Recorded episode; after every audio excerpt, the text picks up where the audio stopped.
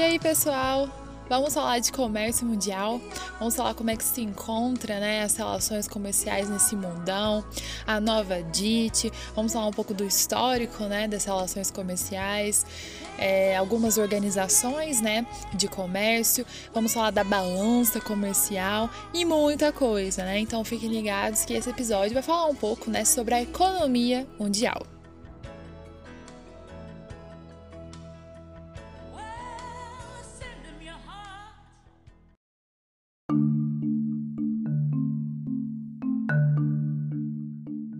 Vamos começar falando então sobre a expansão do comércio internacional. A partir da segunda metade do século XX, em um mundo né, pós-Segunda Guerra Mundial, houve um vertiginoso crescimento do comércio internacional, marcado pelo expressivo aumento dos fluxos comerciais, ou seja, né, das exportações e importações de bens e serviços entre os países. Então a gente tem que entender né, que o mundo pós-Segunda Guerra Mundial vai passar por muitas transformações, principalmente né, no âmbito econômico. E que aqui, né, nesse período, a gente está vivendo né, um período de Guerra Fria, ao estabelecimento de uma nova ordem mundial, né, como a gente já comentou, tendo de um lado os Estados Unidos e do outro a União Soviética, né, esses dois polos de poder aí, e o que hoje, né, a gente chama de velha ordem mundial, porque atualmente a gente vive já em outro mundo, né, é, com outras potências no poder, né, e não nesse, nesse cenário, né, de Guerra Fria como acontecia, né, a partir da segunda metade do século XX. Então ocorreu várias transformações, né, a partir da metade do século XX e, e vários fatores, né, levaram a intensificação do comércio internacional, favoreceram essa intensificação, né, entre os fluxos comerciais. E a gente vai ver melhor, né, quais foram esses fatores.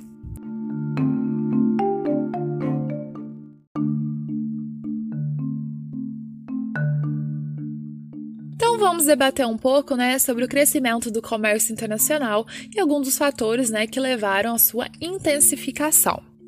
Bem, uma série de medidas né, foram tomadas ao longo do tempo né, na tentativa de combater práticas protecionistas, né, que a gente já discutiu. Então, a gente tem que entender que nesse mundo pós-Segunda Guerra Mundial, a, aos poucos, né, órgãos, organizações, acordos multinacionais vão surgindo né, para tentar, de alguma forma, harmonizar a política aduaneira né, e favorecer a intensificação do comércio internacional, favorecer né, acordos entre os países, né, de modo que esses países entrem em um consenso né, sobre taxas, alíquotas cobradas né, em exportações de mercadorias, tudo para favorecer né, essa intensificação é, do comércio internacional. Porque quando esses países se entendem, né, e chegam a um consenso, né, é muito mais fácil que essas trocas comerciais sejam realizadas. Então a gente vê claramente uma defesa do multilateralismo comercial, né? O multilateralismo ele vai envolver justamente, né, vários países. Esses países vão ter que entender que não é só, né, os interesses deles que estão em jogo, mas os interesses do mundo inteiro. E eles não devem fazer, né, de tudo para manter seus interesses a qualquer custo. Isso que é uma defesa né, de um multilateralismo comercial. É um país né, deixar de pensar somente né, em si, nesse unilateralismo, e né, é, é, entender que ele faz parte né, de, de uma rede internacional de comércio e que todo mundo ali tem né, seus interesses a zelar. Então a gente vai ver uma série de medidas né, que vão tentar proibir tarifas aduaneiras, é, uma série de medidas que vão tentar reduzir as, bar as barreiras tarifárias, né, não só falando do, do estabelecimento dos blocos econômicos, mas também né, de organizações, de acordos multinacionais que vão né, ficar por conta de. É, harmonizar né, essa política aduaneira é, a nível mundial. Dentro desse contexto né, de um estabelecimento de defesa do multilateralismo comercial, nós temos a criação da OMC, né, em 1955, que é a Organização Mundial do Comércio, que até hoje existe e que vários países fazem parte. Né? E ali eles vão discutir, né, como se fosse a ONU da economia, né, e eles vão discutir. É, todas as questões né, que, que estão em xeque, né, que estão em jogo quando se trata de economia, né? Então vai discutir as tarifas aduaneiras, vai discutir o fluxo de, de mercadorias, né, o porquê daquele país está sendo tão protecionista, vão tentar barrar isso ou aquilo, mas, né, como todo órgão, né, é, há muitos interesses em xeque, né? Muitos conflitos de interesses. Então, alguns países, né, têm maior poder ali de influência e vão acabar, né, saindo, né, com, com muito mais vantagens, né, em relação a alguns acordos econômicos do que outros, né? E isso é normal, né? É, a gente lembrando que a gente vive num mundo que é desigual, né? Que alguns países têm mais poder, né? Têm mais influência do que outros.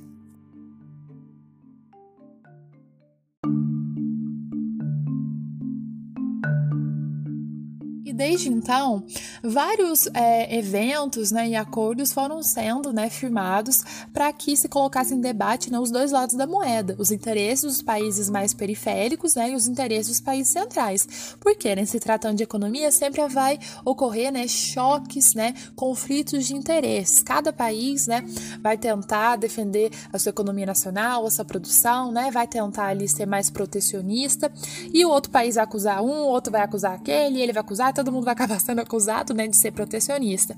A OMC vai tentar remediar um pouco esses conflitos, né, entrar em negociações, mas é difícil, gente. É difícil porque cada país tem os seus interesses, né?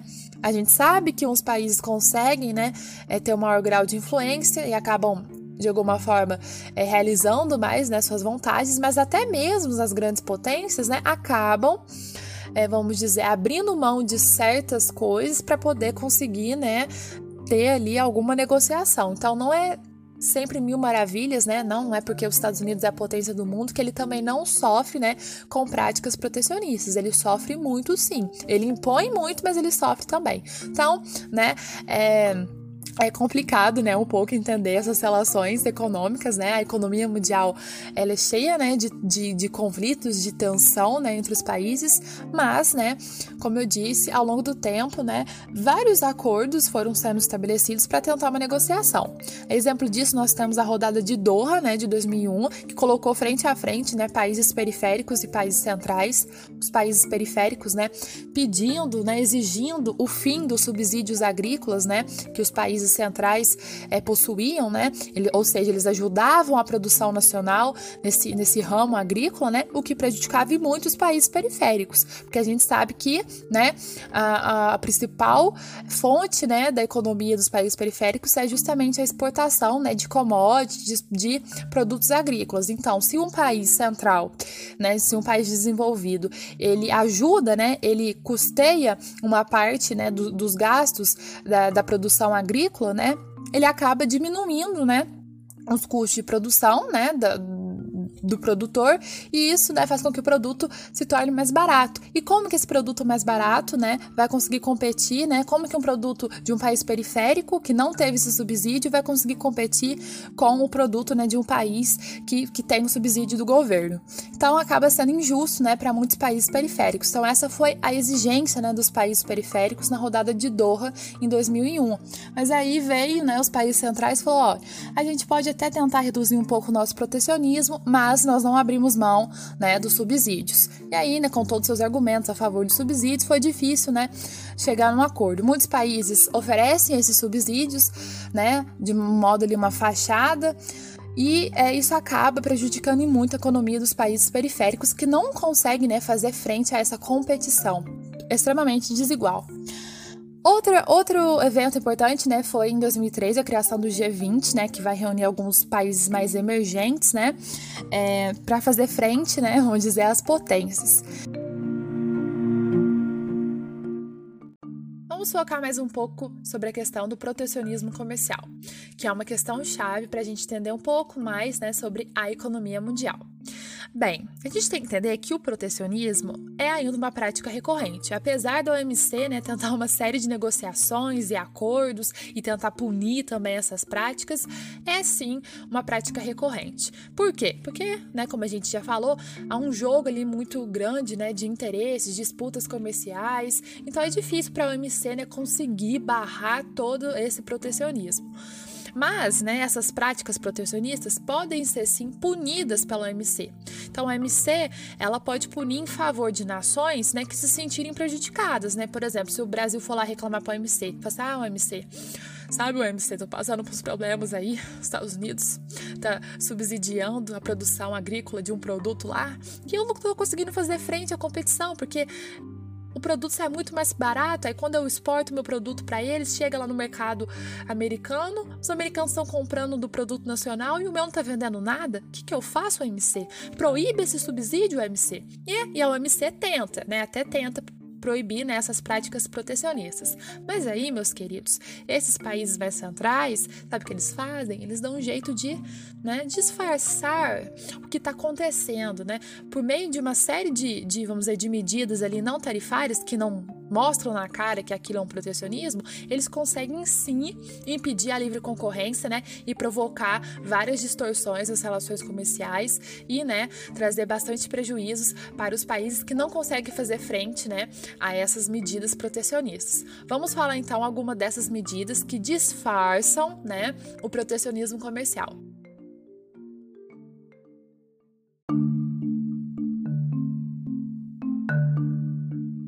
Primeira medida que a gente vai ver né, é a imposição de cotas, né, que é uma medida que limita a quantidade que pode ser importada de um certo produto. Então, o país fala: não, eu não sou protecionista, não, só estou colocando aqui uma limitação da quantidade de produtos que eu vou importar, porque se eu importar demais, né, esses produtos, vai fazer uma concorrência aqui com né, a produção interna. Então, é sim né, uma, uma, uma medida protecionista disfarçada, né?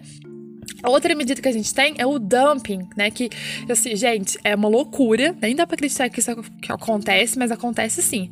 Esse dumping, né, se caracteriza por ser uma prática comercial que, que vende os produtos, mercadorias, né, ou qualquer serviço a preços extraordinariamente mais baixos. É tipo assim, muito mais baixos, até chegando às vezes até ser mais baixo que os próprios custos. Você assim, não, mas que loucura! Como assim? Vai vender um produto que, que ficou mais caro para produzir do que o preço que ele está sendo vendido? Pois é, mas aí é justamente, né, é, com esse tipo de prática que nenhum país consegue, né, é, é concorrer com ele. Por quê? tá vendendo a preço tão baixo, tão baixo que, né, vai vender demais aquele produto, né, e vai conquistar fatias cada vez maiores né, de mercado, porque o produto está a preço, literalmente, né, de banana, ou até mais barato né, que banana. Então, é uma prática bem, né, vamos dizer assim, exagerada, né, radical, mas pode acontecer sim. Outra prática muito famosa é os subsídios, né? Que ocorre na forma de uma ajuda financeira, né? Do governo, né? Pode ser uma ajuda direta ou indiretamente do governo a certos setores produtivos, né? E essa ajuda, né, tem o intuito de tornar esses setores, né, mais competitivos. O governo ajuda ali, diminui o custo de produção, o produto, né, é vendido a um preço mais barato. E aí é, os outros países vão conseguir concorrer, né, àquele preço bem mais barato de determinado produto. Então, essa é uma questão, né, que a gente já falou que os países periféricos acabam, né, sofrendo, né, é, se, se os países centrais garantirem bastante, né, subsídio em, em diferentes áreas, né, isso vai acabar né, prejudicando a economia dos países periféricos que precisam né, é, de, dessa exportação né, de, de principalmente né, de produtos agrícolas para poder né, fazer a sua economia girar.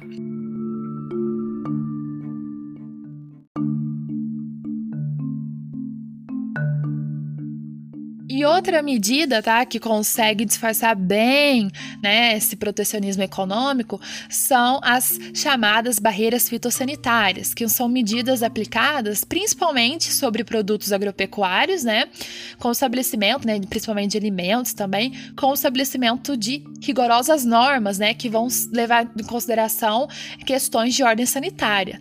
Então, gente, é claro que esse tipo de barreira fitossanitária é muito importante. A gente não pode sair comprando, né, qualquer qualquer produto de algum país aí sem, né, verificar a questão sanitária, né, principalmente de alimentos, né, de produtos agropecuários. Mas muitas vezes rola o famoso migué, né? Ah, o país, né, fala assim: "Ah, vou comprar daquele outro país não", né? Sei lá que parece que tem umas umas umas normas erradas ali na questão sanitária, né? O famoso papelão na carne, né? Aquilo lá é uma barreira fitossanitária, né? A gente não sabe se realmente tinha papelão na carne ou não, mas acontece que as exportações de carne no Brasil, quando saiu aquele escândalo, diminuíram muito. Então, isso é um tipo de barreira fitossanitária. O país fala que não vai comprar mais daquele é, outro país, né? Porque tem questões ali, né? Suspeitas, né? Envolvendo, né? A ordem sanitária que podem, né? Levar a, a prejudicar a saúde, né? De seus habitantes e tudo mais. Outra barreira tá? Outro tipo de barreira que é um miguezão também é as barreiras administrativas, tá? E aí já é uma questão mais elaborada, porque tem a utilização né, de normas e exigências técnicas, regulamentações de ordem ambiental, socioeconômica, de direitos humanos, tá? Por exemplo, é, que vão envolver questões de trabalho escravo, trabalho infantil, superexploração de mão de obra, né? É, locais que, que estão degradando o meio ambiente, são barreiras muito muito importantes, né? Por que, que eu falei que tem um migué? Porque às vezes o país fala, né, que não vai comprar de tal país por conta, né, que aquele país utiliza mão de obra escrava, mas às vezes não, é nem por isso que ele não tá comprando, né? Porque aquele país ali, né, tá vendendo um produto muito mais barato que o dele, com condições, né, de boa qualidade e que tá, né, ah, prejudicando sua economia. Então, tem muito Miguel por trás, mas são questões muito importantes para a gente pensar, né? Porque se um país central, um país, né, uma potência, né, fala que não vai comprar de tal país porque aquele país, né, tem problemas de ordem ambiental, socioeconômico, porque tem atividades sendo desenvolvidas por trabalho escravo ou por infantil, são questões importantes, né, que o mundo inteiro vai ficar de olho. O Brasil mesmo é um exemplo, né? Hoje o mundo está de olho aqui né, na questão, né, como que a gente está lidando com a nossa biodiversidade, como que a gente está lidando com os nossos biomas, com a Amazônia, com o Pantanal, com, né, com todos os nossos biomas. Então, muitos países deixaram já de investir no Brasil porque, né, a nossa, o nosso atual cenário está mostrando para eles que a gente não está nem aí né, para proteção, né, das nossas florestas, dos nossos biomas. Então, é, isso é um tipo, né, de barreira administrativa que acaba, de alguma forma, sendo utilizado por alguns países como uma forma de protecionismo comercial. Mas também, né, que tem também esse lado positivo de escancarar mesmo, né, questões que precisam, né, ser levadas a sério. E a última medida que a gente vai falar aqui, né, que serve como uma forma de garantir, né, o protecionismo comercial, são as taxas de câmbio, né, que são medidas, né, é, na política monetária adotadas pelos governos, né, para desvalorizar a moeda nacional. Desvaloriza aqui, uma hora valoriza ela e de modo, né, a tornar os produtos importados mais caros, né, quando desvaloriza a moeda, e os nacionais mais baratos, o que desestimula a entrada de produtos estrangeiros no país e estimula, né, a exportação, porque a moeda está desvalorizada. Então o Brasil vive fazendo isso, tá? Desvalorizando a moeda para que os países comprem mais da gente e a gente pague mais caro nos produtos estrangeiros, né? E uma questão que a gente tem que falar aqui nas taxas de câmbio é que, por exemplo, os países que fazem parte da zona do euro, né, a União Europeia, eles já não têm essa soberania, né, de poder mudar a qualquer hora, né, as taxas de câmbio, desvalorizar uma hora ou valorizar outra hora. Então, é uma questão a se pensar, né, sobre a soberania dessa taxa de câmbio. E para encerrar nosso episódio, né, vamos falar um pouco né, do mundo pós nova ordem mundial. Com o fim da União Soviética, né, com o fim da Guerra Fria, a gente tem o estabelecimento né, de uma nova ordem mundial, não mais um mundo bipolarizado, que de um lado tem os Estados Unidos e do outro a União Soviética. A gente tem agora os Estados Unidos, né, como centro de poder, a potência mundial. Mas não somente ele, né, que é uma potência econômica. Nós temos ele, nós temos a União é, Europeia, o Japão e, né, mais recentemente a China, que cada dia mais, né, vem crescendo e fazendo frente aí aos Estados Unidos, incomodando bastante, né? Inclusive, né, os americanos. Então, quando os Estados Unidos passou por uma crise em 2008, logo veio a crise da União Europeia em 2009. E o Japão também passou por uma crise em 2011. E todos os países do mundo, né, entraram em crise também. A crise aqui no Brasil já começou lá em 2013, né, 2014. E a gente está vivendo né, nesse cenário de crise desde então. Então, a gente tem que entender né, que quando esses países entram em crise econômica, o mundo inteiro vai junto. Bem, vamos falar agora rapidamente né, sobre a nova DIT, sobre a Divisão Internacional do Trabalho. A gente já falou da Divisão Internacional do Trabalho em outros episódios né, de globalização, a gente viu também a DIT nos conteúdos de industrialização, mas é bom a gente né, retomar né, o papel que cada país tem né, nessa economia mundial. Bem, nós temos os países desenvolvidos, né, exportando produtos com maior valor agregado, produtos, né, industrializados, altamente industrializados, produtos com alto, né, valor de mercado. Nós temos os países emergentes exportando os produtos com baixo valor agregado e também, né, matérias-primas, e nós temos por último, né, os países subdesenvolvidos, né, que exportam apenas matérias-primas, que são totalmente dependentes da exportação de commodities. Então, né, essa é a nova DIT, onde eu tenho países superindustrializados, países aí mais periféricos, né, e países subdesenvolvidos. E rapidamente vamos falar também um pouquinho né, sobre a balança comercial. Um país ele pode ter dois cenários, o da balança comercial favorável e o da balança comercial desfavorável. Um país vai ter a sua balança comercial favorável quando ele exportar mais do que importar. Então ele vai ter um cenário ali de superávit. Agora, se um país ele importa mais do que ele exporta, ele vai ter, né, um cenário desfavorável e aí vai estar num cenário de déficit. Então, esses são os possíveis cenários, né, de uma balança comercial e o país está sempre buscando, né, ter sua balança comercial favorável, exportar mais, né, do que importar.